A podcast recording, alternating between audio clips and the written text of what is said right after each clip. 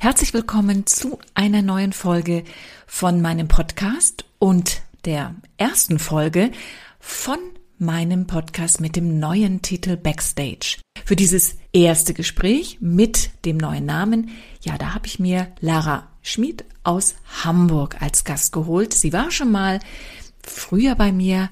Ja, und ich freue mich, dass sie wieder Zeit gefunden hat für ein Gespräch. Und es geht um ihr Lieblingsthema, den Fuß. Ja, und sie ist ausgebildete Tanzpädagogin als Beruf, aber hat letztendlich ihre Berufung in ihrem ebenfalls Ausbildungsberuf der Physiotherapeutin gefunden. Und wie da die Überschneidungen sind, das wird sie einfach selber erzählen. Und ich wünsche euch jetzt einfach viel Spaß, genießt das Interview. Ja, und bis gleich.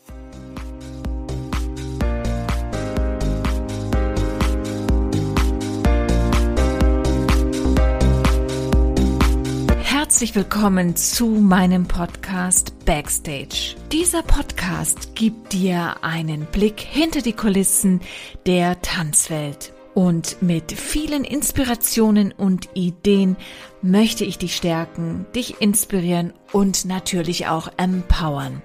Mein Name ist Silke Damerau und als Unternehmerin leite ich meine eigene Schule für künstlerischen Tanz und als Trainerin und Coach stärke ich Tanzlehrende in ihrer Berufsrolle. Wenn du mehr über meine Arbeit wissen möchtest, dann findest du alle Informationen unter www.silkedamerau.de.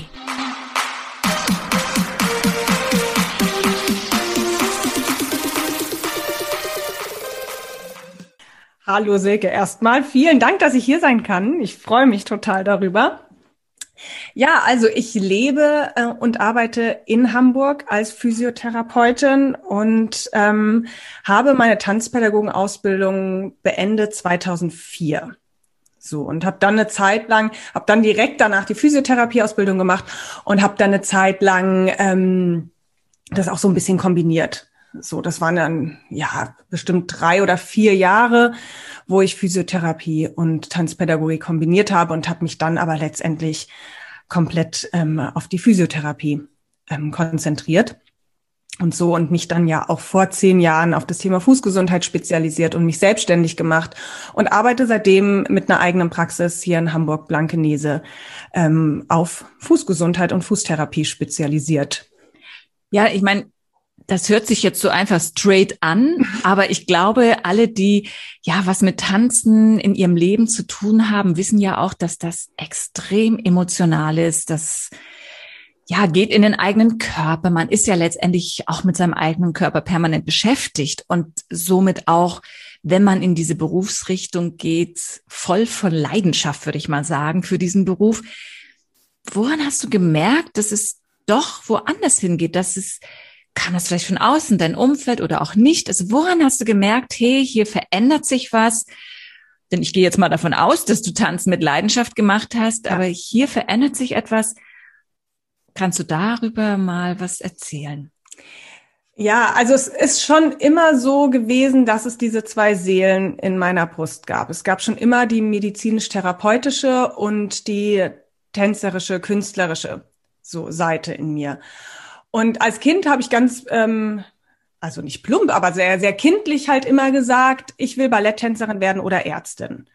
Und jetzt so im Nachhinein betrachtet stand natürlich hinter der Balletttänzerin diese Bewegungsästhetik, an der ich mich auch heute als Zuschauer noch absolut erfreuen kann. Also ich bin leidenschaftlicher Ballettgänger und so und gucke mir liebend gerne Tanzaufführungen in allen Formen und sowas an. Und auf dieser Seite, wo ich gesagt habe, ich will die Ärztin werden, stand ja dieses medizinische und therapeutische. So, also ich habe das schon lange in mir irgendwie gehabt und mir war dann klar nach der ähm, Schule, ich muss jetzt erstmal mit irgendwas anfangen und da war es ganz klar der Tanz. Ich will Tänzerin werden und ich will damals auch noch Bühnentänzerin werden und bin dann nach England gegangen, habe zwei Jahre ein A-Level gemacht auf einem College. Dort, dort kann man halt Bühnentanz als sozusagen als Abitur machen in England und ähm, habe dann Auditions in London gehabt und so. Und ähm, bin dann sehr früh mit diesem brutalen Konkurrenzkampf eigentlich in Berührung gekommen und war darauf überhaupt nicht vorbereitet. Und ähm, bin dann erstmal wieder zurückgegangen und habe gesagt, ich gehe jetzt erstmal ähm, mache eine Tanzpädagogenausbildung und gucke, wo es mich dann irgendwie hinführt. Ob ich dann nochmal starten möchte, ein Jahr später nochmal Auditions in London zu machen oder wo auch immer und habe dann ähm, schon Gefallen daran gefunden, Bewegung anzuleiten und da so ein bisschen methodisch und didaktisch drüber nachzudenken, wie kann man sowas aufbauen. Und dann passierte das eigentlich in diesem ganzen, in dieser Ausbildung zur Tanzpädagogik, dass ich immer mehr Begeisterung für die Bewegung an sich gefunden habe und nicht wie andere Mitschüler von mir, die sozusagen die, die Faszination in der, in dem Ausdruck, in dem, in der Kunst gesehen haben. Mhm. Also ich habe mich viel eher gefragt, okay, gut, was, wie läuft das jetzt mit dem Plié ganz genau ab? Und wenn ich mich dahin und das Gewicht so und so verlager, was passiert dann, was reagiert dann wie drauf? Und ähm, habe dann eigentlich in diesem ganzen, ähm, in dieser ganzen Ausbildung gemerkt, das ist, ich bin doch eher jemand, die ähm, ja Bewegung noch mehr verstehen möchte vom mhm. Grundding her. Mhm. Und dann kam halt diese zweite Seele, die dann gesagt mhm. hat, ey, Physiotherapie, das ist Körper, Bewegung und Therapie und medizinisch und sowas halt. Und da hat sich das dann immer, also es hat sich einfach immer klarer herausgestellt. Ja. Dass das der Weg sein wird. Gab es Herausforderungen, denen du dich stellen musstest als du die Ausbildung zur Physiotherapeutin begonnen hattest? So war es einfach, okay, das hört jetzt auf, das fange ich an und das war so Cut? Oder wie war der Übergang von der einen zur anderen Berufsrichtung? Also ich muss sagen, jetzt so ähm, mit meinen jetzt mittlerweile 39 Jahren, ähm, das ist mir früher nicht so bewusst gewesen mit Anfang 20, als ich das gemacht habe, aber ich bin jemand, der kann, ich kann mich schnell entscheiden, ich hader nicht viel und ich kann Sachen auch gut einfach hinter mir lassen. Mhm. Und so war das, als ich diese Entscheidung getroffen habe mit, ich mache Physiotherapie, da war nicht mehr viel zu rückeln und nicht mehr zu schütteln. Also das war klar, ich mache jetzt Lula Rogge da zu Ende, ich mache meine Tanzpädagogik zu Ende, ich mache meine Abschlusschoreo mhm. und so. Und das war eigentlich an dem Abend, als ich schon aus dem Altona Theater rausgegangen bin, war einfach jetzt schon klar, so, jetzt starte ich was Neues. Cool. So, und es ging mhm. ähm, nach vorne und das hat sich so ein bisschen, das, das ist bei mir so geblieben, ich, mhm. ähm, manchmal wirkt das vielleicht auch ein bisschen leidenschaftslos, so. Oder auch nicht. Oder auch nicht. Ich, ich hoffe nicht, weil das ist es, das, das ist es nicht. Ich habe einfach das Gefühl, wenn ich ich krieg das dann rund. Ich habe das dann mhm. abgeschlossen, dann ist die Sache rund und dann kann mhm. ich irgendwie weitermachen. Und trotz alledem muss ich ja ganz klar und ganz ehrlich sagen, das ist ja nicht in dem Sinne abgeschlossen, dass es vorbei ist, sondern genau. du trägst ja diese ganzen Erfahrungen immer wieder mit und ich ja. ähm, erlebe oder ich erwische mich selber auch immer wieder dabei und beobachte mich dabei, wo ich sage, ah, okay, gut, jetzt hast du ganz ähm, methodisch hier gerade eine Therapiestunde aufgebaut und wie du den Patienten an was für ein Bewegungsmuster ranbringst. Und das ist total Tanzpädagogik oder auch eine Bewegungsästhetik zu sehen, zu beobachten, wo ich dem ja. Patienten sage, oh, die, der Bewegungsablauf ist so viel fließender und der sagt, echt, wirklich? Und ich denke, ja, natürlich. Und also das auch zu erkennen, das Auge ja. dafür zu ja. bekommen, da kommt ganz viel aus, aus, dem, aus dem Tanzbereich. So, geil. Also das muss ich wirklich jetzt auch sagen. Das ist das, was du gerade sagst, das ist ja mega spannend, weil das genau ein Berufsauge ist, was dich möglicherweise, würde ich jetzt mal unterstellen, auch von anderen Physiotherapeuten, die jetzt nicht aus dieser tänzerischen, ich sag jetzt mal Ecke kommen, eventuell gar nicht haben. Oder die haben ein anderes Auge, ne, haben vielleicht einen anderen Fokus, aber ich finde es ganz spannend und natürlich auch richtig, denn du bist ja selber durch diese ganze Schule Tanz gelaufen, hast deinen ganzen eigenen Körper ja durchgearbeitet, um ja. es mal so zu sagen, und hast einen Blick dafür. Ne? Das mhm. muss man sich schon auch nochmal vergegenwärtigen. Ne? Ganz spannend, auf jeden Fall. Du ja. hast gesagt, du hast dich dann ja auch selbstständig gemacht. Jetzt gehe ich nochmal einen Schritt davor. Mhm. Hast du denn innerhalb der Ausbildung und möglicherweise kurz danach oder war das ein fließender Prozess schon die Vision gehabt von der Selbstständigkeit oder hast du dich schon irgendwo in diese Richtung gesehen oder war das ein Zufallsprodukt oder wie, wie verbindest du mit deinem Beruf Visionen? Also was hast du so als, was willst du erreichen? Welche Ergebnisse möchtest du mit deinen Patientinnen ähm, erzielen? So, mhm.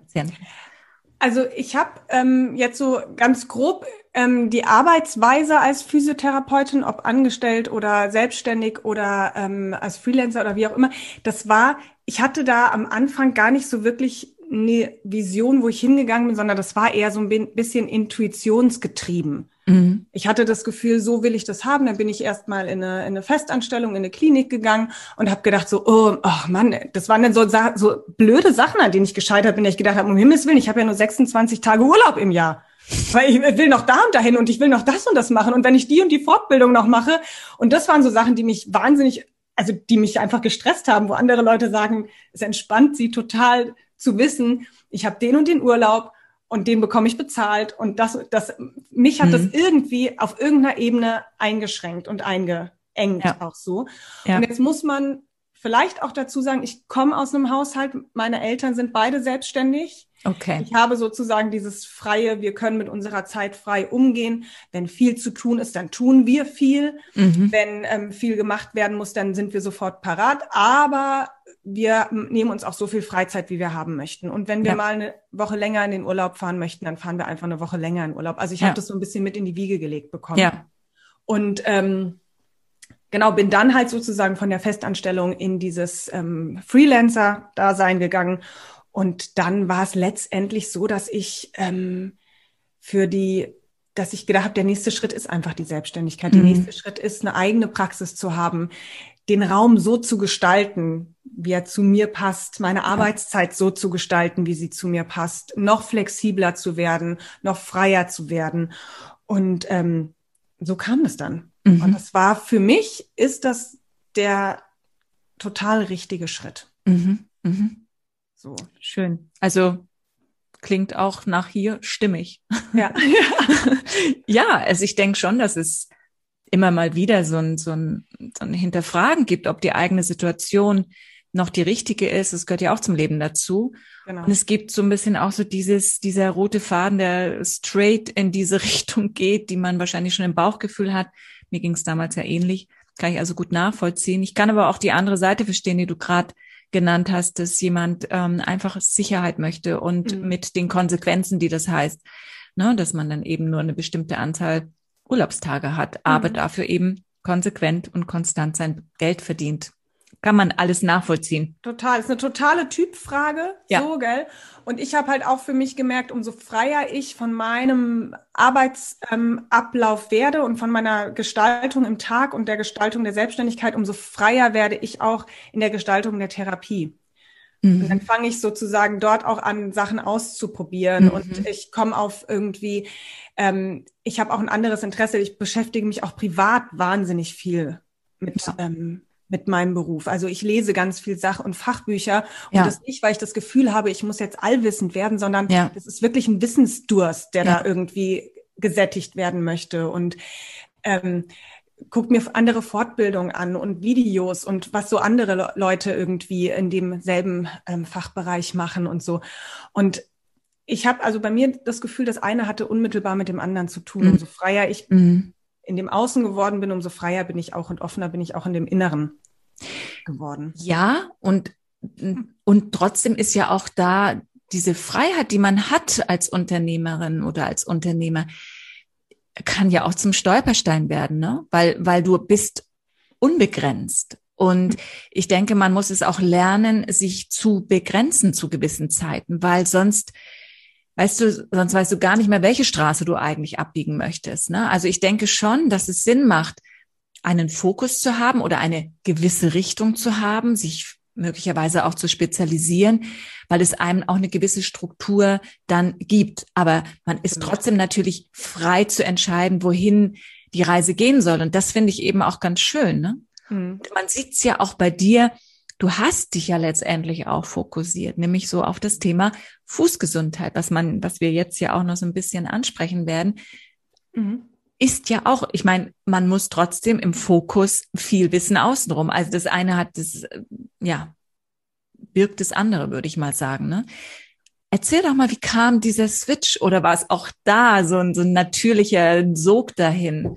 Mhm. Zu, dem, zu jetzt zur Fußtherapie, genau, warum ich mich auf genau. Thema Fußgesundheit ja, spezialisiert genau. habe.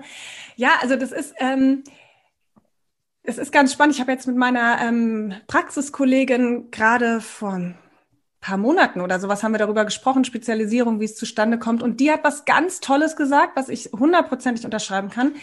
Die hat gemeint, bei, ähm, am, äh, am Anfang steht sozusagen so eine Idee und eine Leichtigkeit hinter mhm. dem, in welche Richtung du gehst. Und auf einmal kommen dann die Patienten und die Patienten spezialisieren dich. Mhm. So, und genau so würde ich es beim Thema Fuß wirklich für mich unterschreiben. Für mich war durch den Tanz der Fuß einfach total eindeutig und klar. Für mich mhm. war es einfach klar, der Fuß kann Muskelkater haben und den Fuß muss ich trainieren und der kann richtig doll wehtun. Und wenn der wehtut, dann kann ich am nächsten Tag nicht springen und ich kann vielleicht auch nicht ins Plié gehen und ich kann nicht im Relevé stehen. Das heißt, ich muss gucken, dass der Fuß sozusagen fit und gesund ist. Ich muss den auch mal abends massieren und ich muss auch mal ein Fußbad machen und ich muss den, die Kraft auch einteilen. Und dann kam ich in die Physiotherapiewelt und alles hörte beim oberen Sprunggelenk auf. Oh. Jede Massagetechnik und manuelle Technik und alles hörte und ich dachte mir immer so, hä? Aber die, die, hä, wieso, wieso spielt der denn keine Rolle auf einmal? Der spielte so viele Jahre für mich eine Rolle, der Fuß. Und auf einmal jetzt in der Physiotherapiewelt spielt er keine Rolle mehr. Na gut, und ich habe das dann erstmal einfach so hingenommen, gell? Mhm. Und merkte aber auch ähm, in unterschiedlichen Fächern, sei es Anatomie oder was auch immer, dass mir das einfach total eingeleuchtet ist. Also diese. Funktionalität des Fußes, ich des Fußes. Ich fand es total einleuchtend und total mhm. logisch. Und so kam das dann eigentlich auch in meiner Selbstständigkeit dann ähm, und auch natürlich Fortbildung, die ich dann gemacht habe, zum Beispiel die Spiraldynamik, da, die befasst sich ja ganz viel mit dem Fuß, dass ich gedacht habe, ja, das macht Sinn, ja, natürlich, mhm. logisch. Und dann kamen natürlich damit, als ich diese Tür aufgestoßen habe, die Patienten. Okay. So, und weil sich halt tatsächlich leider noch wenig Physiotherapeuten mit dem Thema Füße beschäftigen, sind das dann halt, das ist, da gibt's jemanden und da müssen ja. wir hin und dann ist es wie ein Lauffeuer, ja. So, äh, was sich rumspricht. Und die Orthopäden und Hausärzte, die sind heilfroh. Die denken, oh Gott sei Dank, wir, wir haben jemanden, wir schicken die Patienten dahin und der, mhm. der regelt den Rest. So, ja, gell? ja, ja. Schön, ja. schön. Und ich meine, du bist ja auch nicht umsonst jetzt hier in diesem Podcast-Interview, denn natürlich diese Kombination Tanz, Physiotherapie möchte ich natürlich radikal ausnutzen. Darfst du. Und ja, jetzt steigen wir doch mal in den Bereich Tanz und Unterricht im Tanz und stell diese naive Frage, in welcher Form das Tanzen die Entwicklung des Fußes beeinflussen kann. Also wirklich jetzt mal, welche Wirkungskraft hat eigentlich Tanzen auf die Entwicklung des Fußes?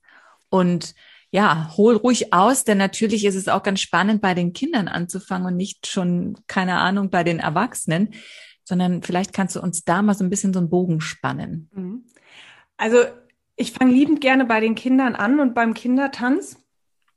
Das erste, was die Tanzwelt und die Tanzpädagogenwelt macht, ist die Kinder aus den Schuhen rausholen. Die Kinder gehen zum Kinderturnen in Schuhen und die Kinder, ich meine, meine Tochter ist sechs, ich erlebe mhm. es sozusagen jetzt seit einigen Jahren hautnah. Die Kinder machen ihre Sportart, sei es Fußball, sei es sonst irgendwas, mit Schuhen.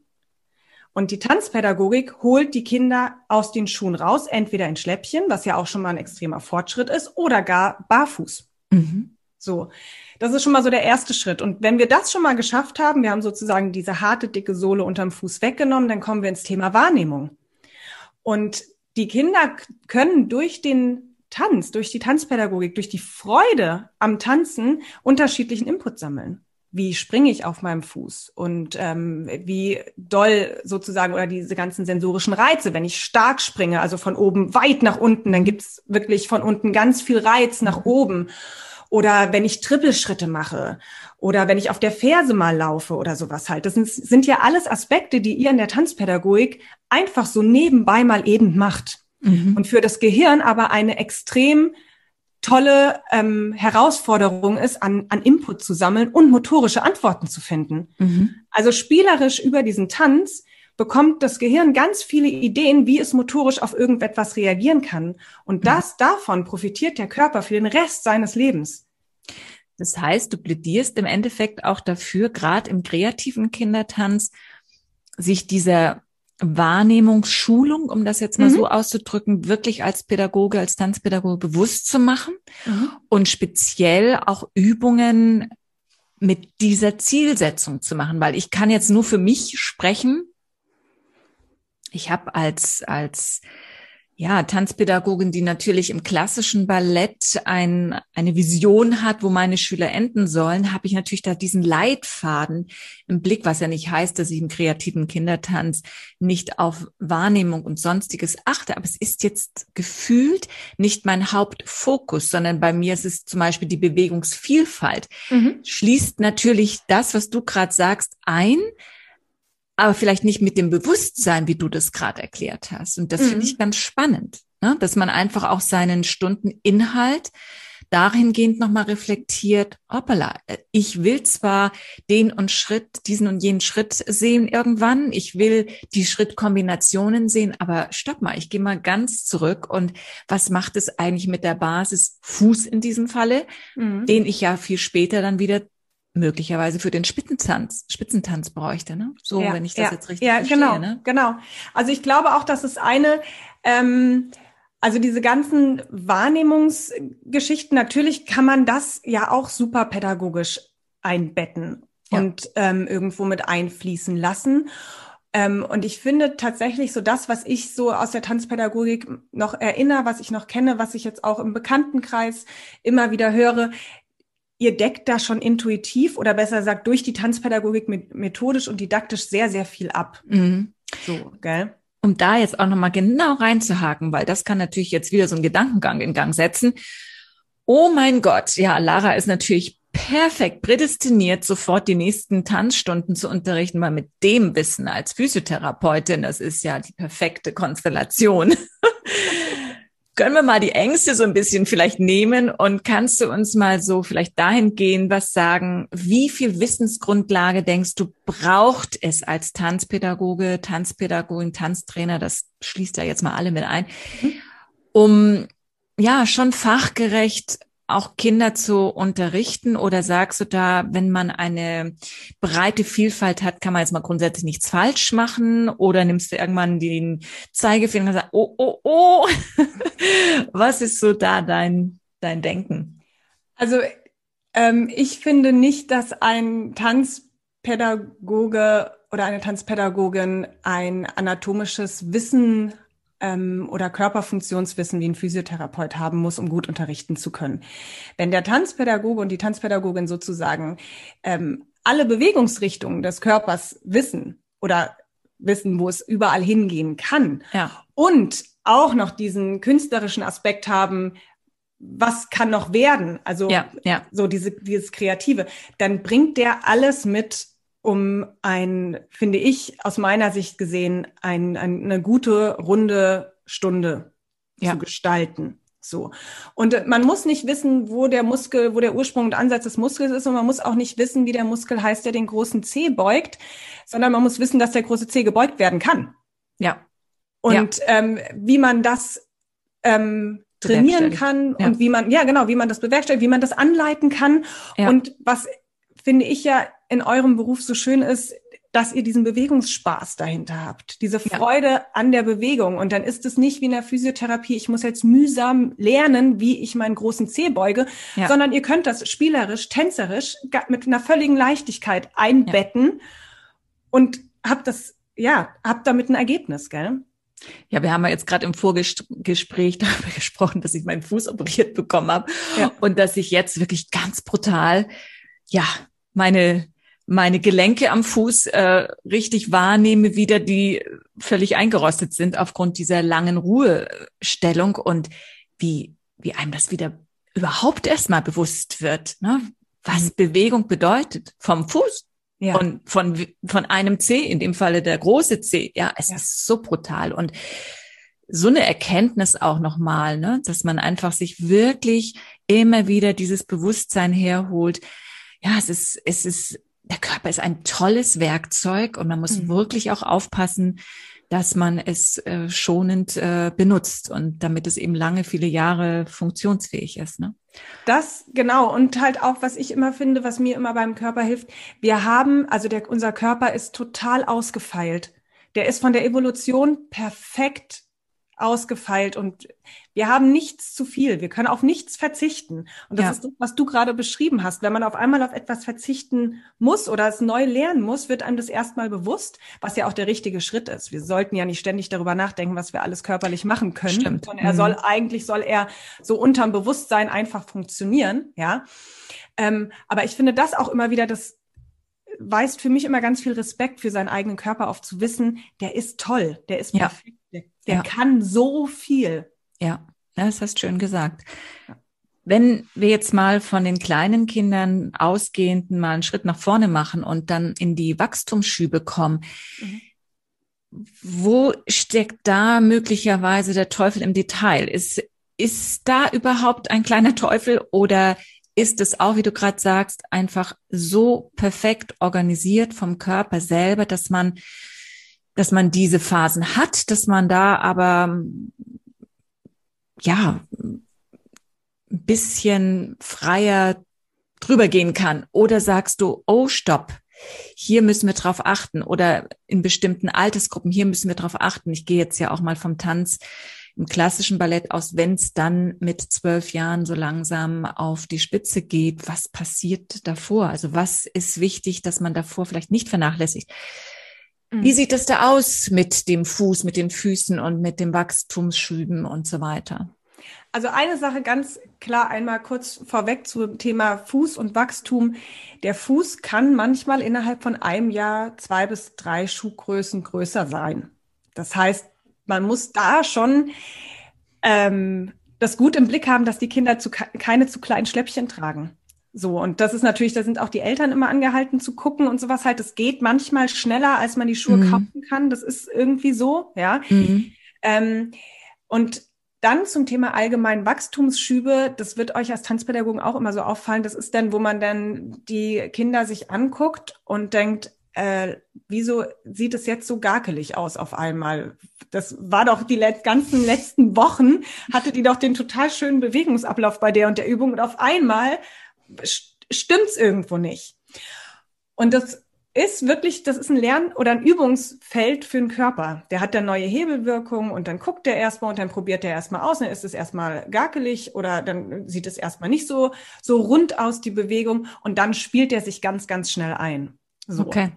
Das heißt, eigentlich eher jetzt für die Tanzpädagogen mein Rat wäre da eine Gelassenheit zu haben mhm. und zu wissen, ich kenne das Kind und ich weiß, wie es normalerweise tanzt und sich bewegt.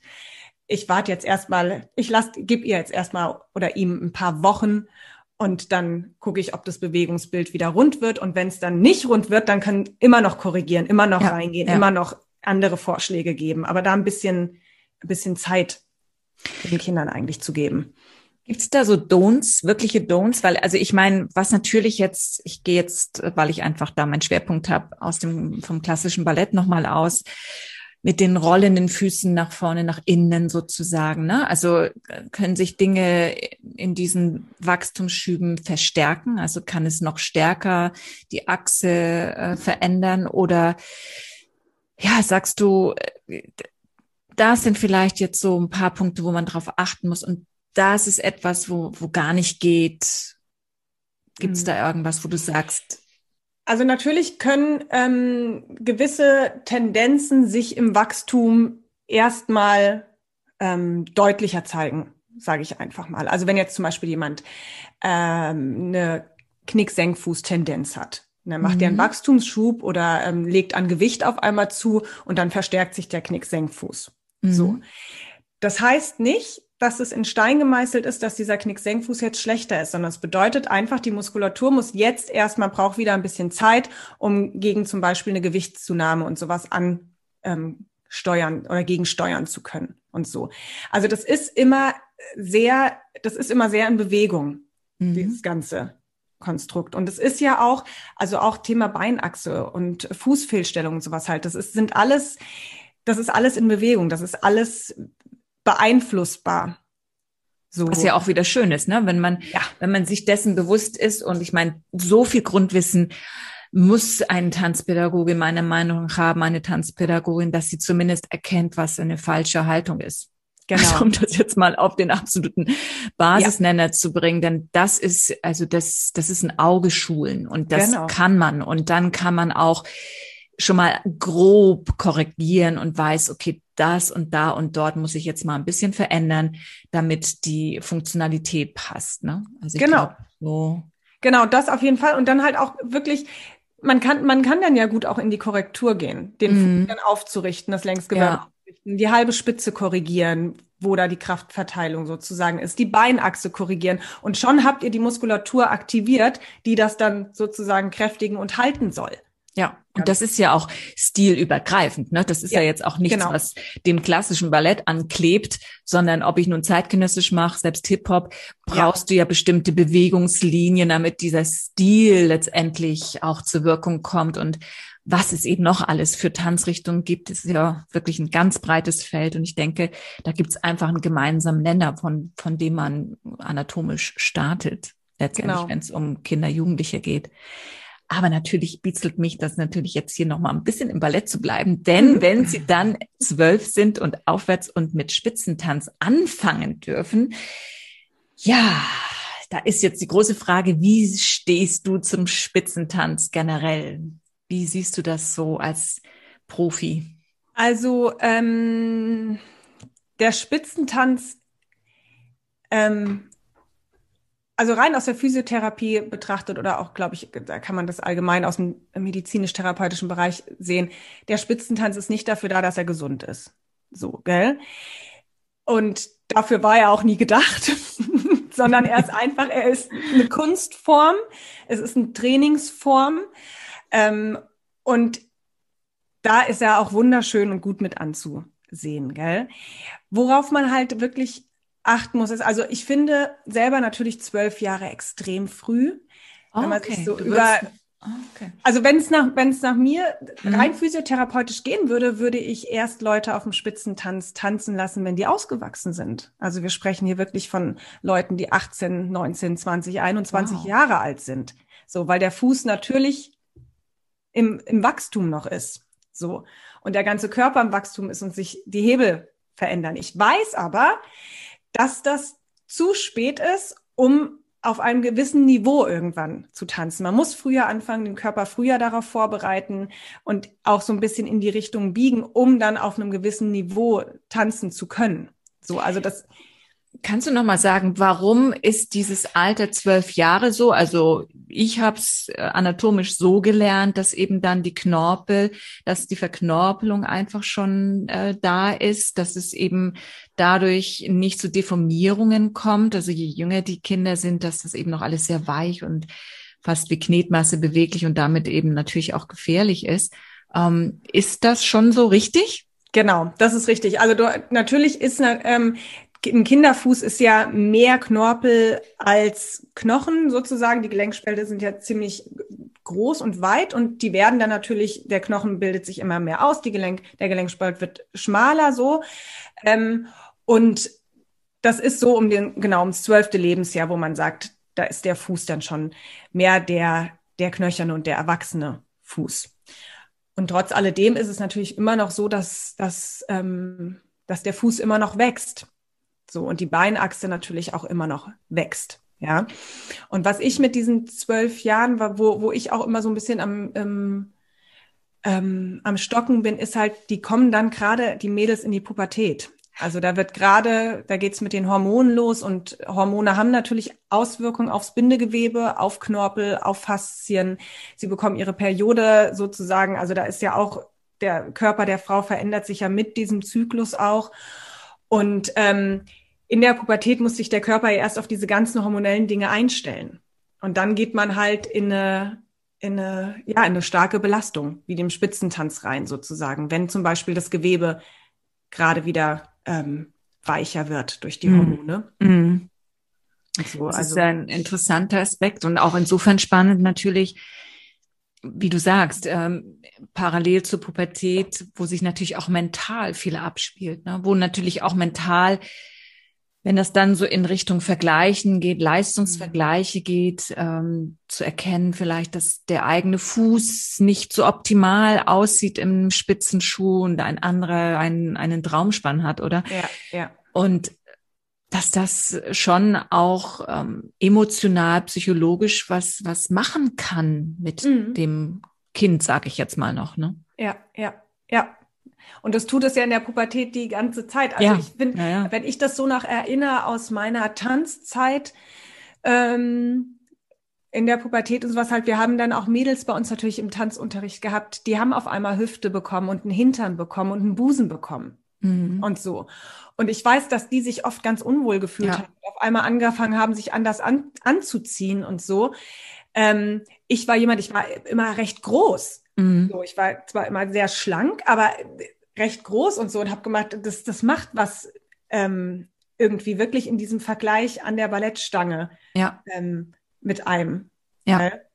Auf jeden Fall. Also hundertprozentig erlebe ich ja auch in meinem Arbeitsalltag. Aber was kann man denn jetzt da letztendlich für Empfehlungen geben, wenn jemand gerne Spitzentanz machen möchte? Ist es da für dich, würdest du da so als Grundstruktur, hast du da so Empfehlungen, wo du sagst, okay, in, in dieser Form kann man es einigermaßen gut durchlaufen und, und nicht zu schädigend? Also das Thema Krafttraining kommt da beim Spitzentanz bei mir als allererstes, dass der Fuß ein richtig gutes Krafttraining bekommt. Das bedeutet auch, dass man mit dem Terraband mal am Üben ist und ähm, dass man ähm, also auch konzentrisch genauso wie exzentrisch die Fußmuskulatur trainiert und auch die Wadenmuskulatur. Kannst du das konzentrisch und exzentrisch nochmal kurz erklären? Ja, also konzentrisch ist ja sozusagen, wenn der Muskel sich zusammenzieht, mhm. so. Und ähm, wir, nehmen wir mal die Wade. Also die Wade zieht sich konzentrisch zusammen, wenn du ins ähm, Relevé gehst. Mhm. Und wenn du langsam nach unten runter gehst, dann lässt die Wade exzentrisch nach. Mhm. Und dass diese beiden ähm, Muskelfunktionen, dass die gut trainiert sind. So, also was zum Beispiel, was ich finde, was immer ein ganz gute, ähm, jetzt gerade nach dem Spitzentraining, ähm, eine ganz gute Maßnahme ist es, wenn du dich auf eine Treppenstufe stellst und du gehst sozusagen ins Relevé hoch und du gehst exzentrisch ganz langsam kontrolliert mit der Ferse nach unten und lässt sie über die Kante von der Stufe hängen. Dadurch kannst du schon mal so einen Muskeltonus regulieren und vielleicht ein bisschen Spannung aus der Wadenmuskulatur rausnehmen. Das finde ich. Könnte ich ja auch äh, mit mit Yoga-Blöcken machen, oder? Wer genau. Das, wer, kann genau. an der Stange festhalten und genau und, das und dann genau Genau, mhm. genau, genau.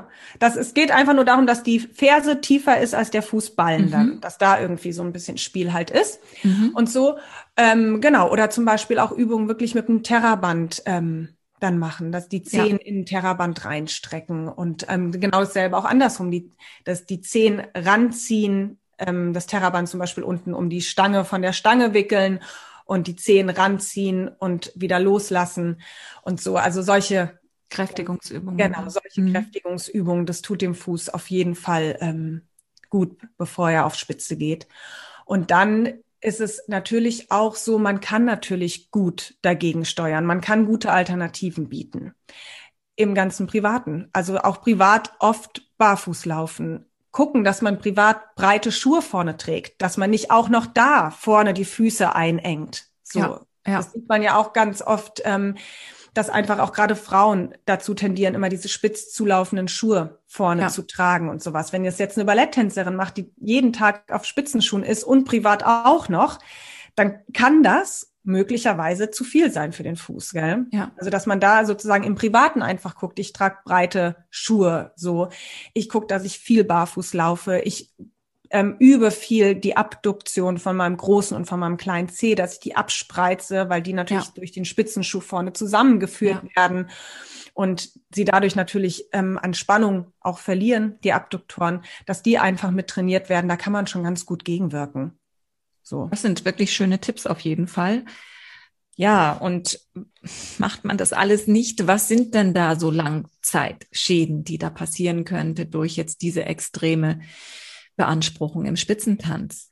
Also was man ja tatsächlich viel sieht, und das sind jetzt alles, das muss man jetzt wirklich einmal dazu sagen, um das so ein bisschen zu relativieren, das sind jetzt alles Beobachtungen, die man sozusagen irgendwo selber hat oder die ähm, durch die Literatur oder wie auch immer, es gibt darüber keine statistischen Erhebungen, dass es wirklich so ist. So nur einmal das ganz klar gesagt. Aber natürlich sieht man öfter den Hallux valgus, also dass der Zeh sozusagen zu den anderen Zehen rübergeschoben wird und dann auf der anderen Seite den Schneiderballen, das ist sozusagen, dass der kleine Zeh an die Zehen rangekommen mhm. ist. Das mhm. ist so ein ähm, Krankheitsbild oder eine Fehlstellung, die man doch immer mal wieder bei Balletttänzern sieht. So, gell?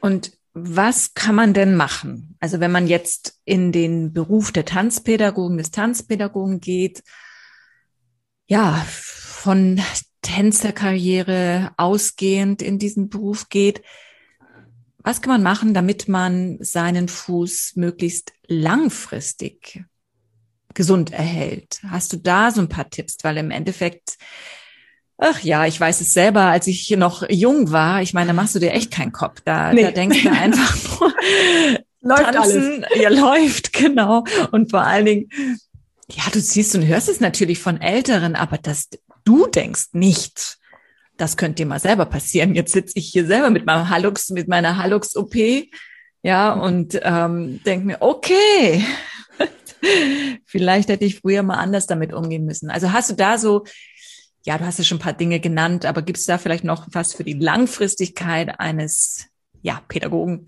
im Tanzsaal? Ähm, ähm, also letztendlich würde ich diese ganzen Sachen weiterhin, dieses mit den, mit das Schuhwerk, privat, ja. auch das Schuhwerk ist, glaube ich, wirklich ähm, Thema. Ja. Auch privat der Umgang mit, ähm, mit den Füßen ähm, allgemein. Ähm, also auch wirklich das Thema Barfußlaufen, das ist etwas, was ich wirklich auch Tänzern immer und immer wieder empfehle. Lauft barfuß. So, ihr habt einen tollen, kraftvollen Fuß, der braucht sensorische Reize. So, damit der sich irgendwie auch regulieren kann.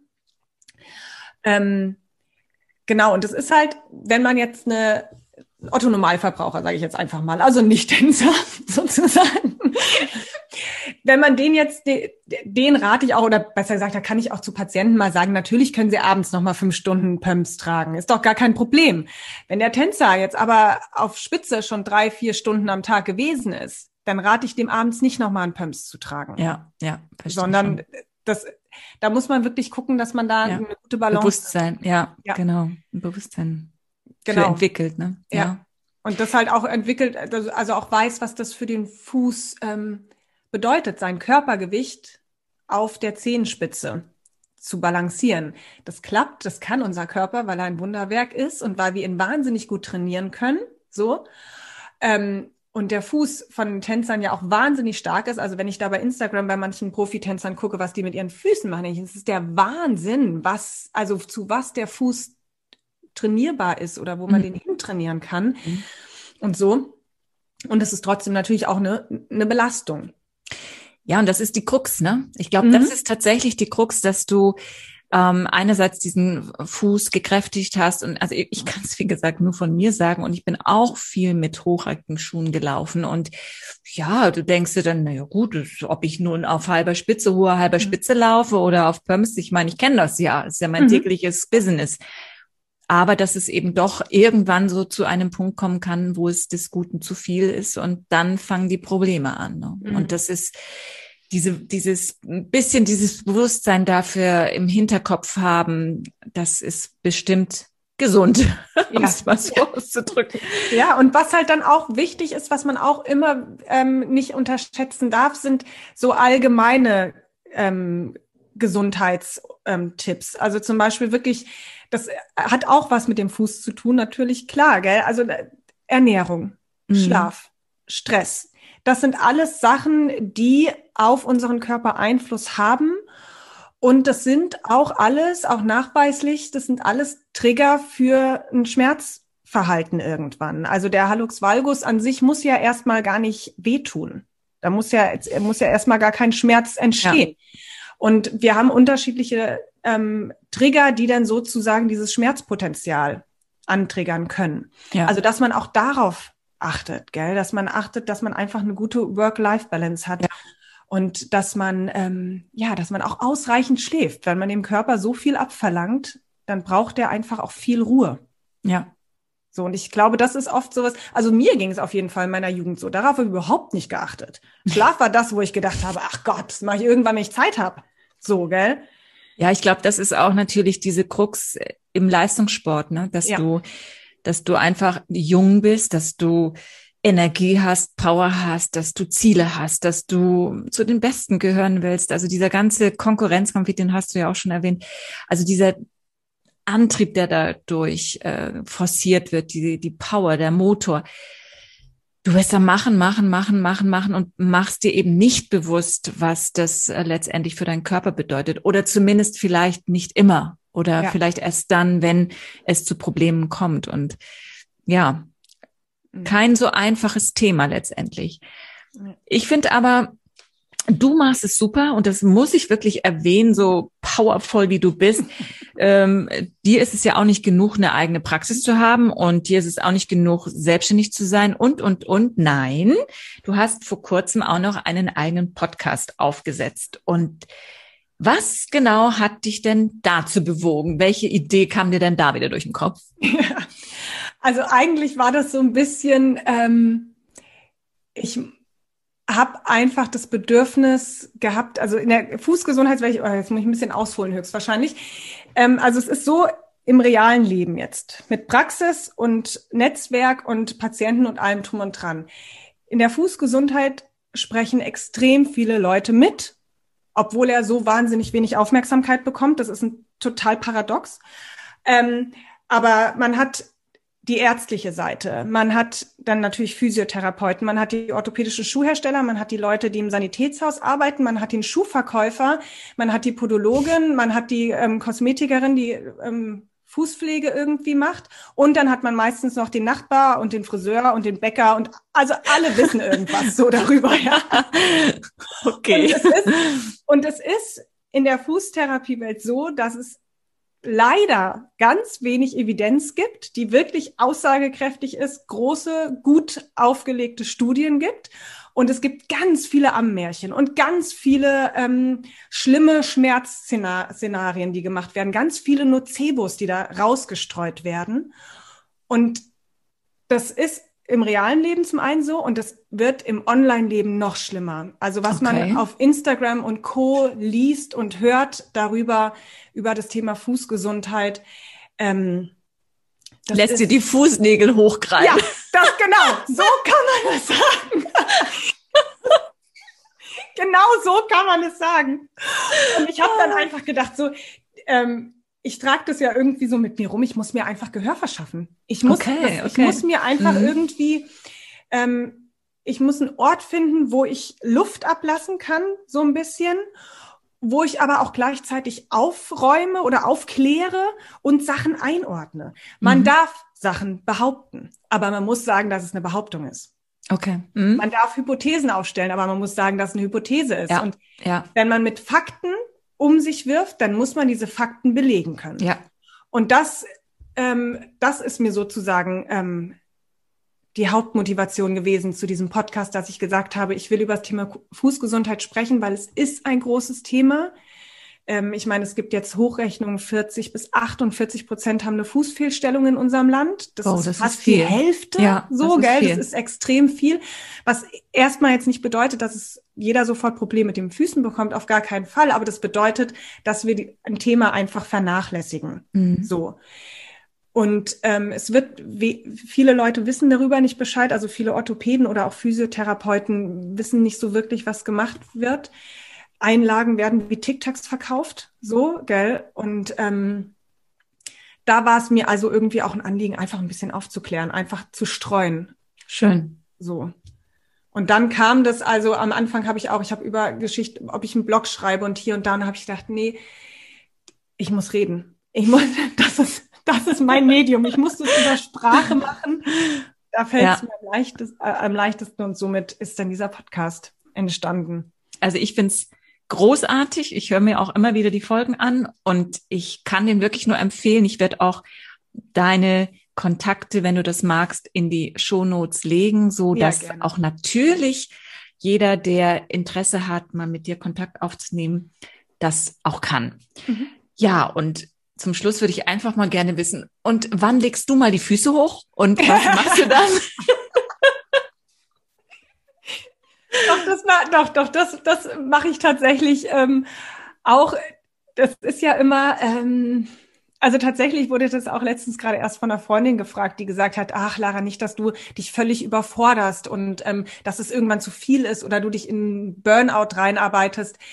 Ähm, also das tue ich nicht. Ich passe schon gut auf mich auch auf und ähm, ich, ähm, wir hatten ja auch im Vorgespräch kurz drüber gesprochen, dass wenn man selbstständig und so arbeitet, dass es halt auch, dass man auch mal bewusst die Füße hochlegt und auch mal sagt, ja, ich veröffentliche jetzt vier Wochen lang keinen Podcast, keine neue Folge oder sich auch eingesteht, ich bin im Moment nicht inspiriert oder ich bin nicht schafferisch gerade unterwegs, ja. sondern ich brauche erstmal wieder Input und dann liest man erstmal ein bisschen was oder guckt sich wieder was an.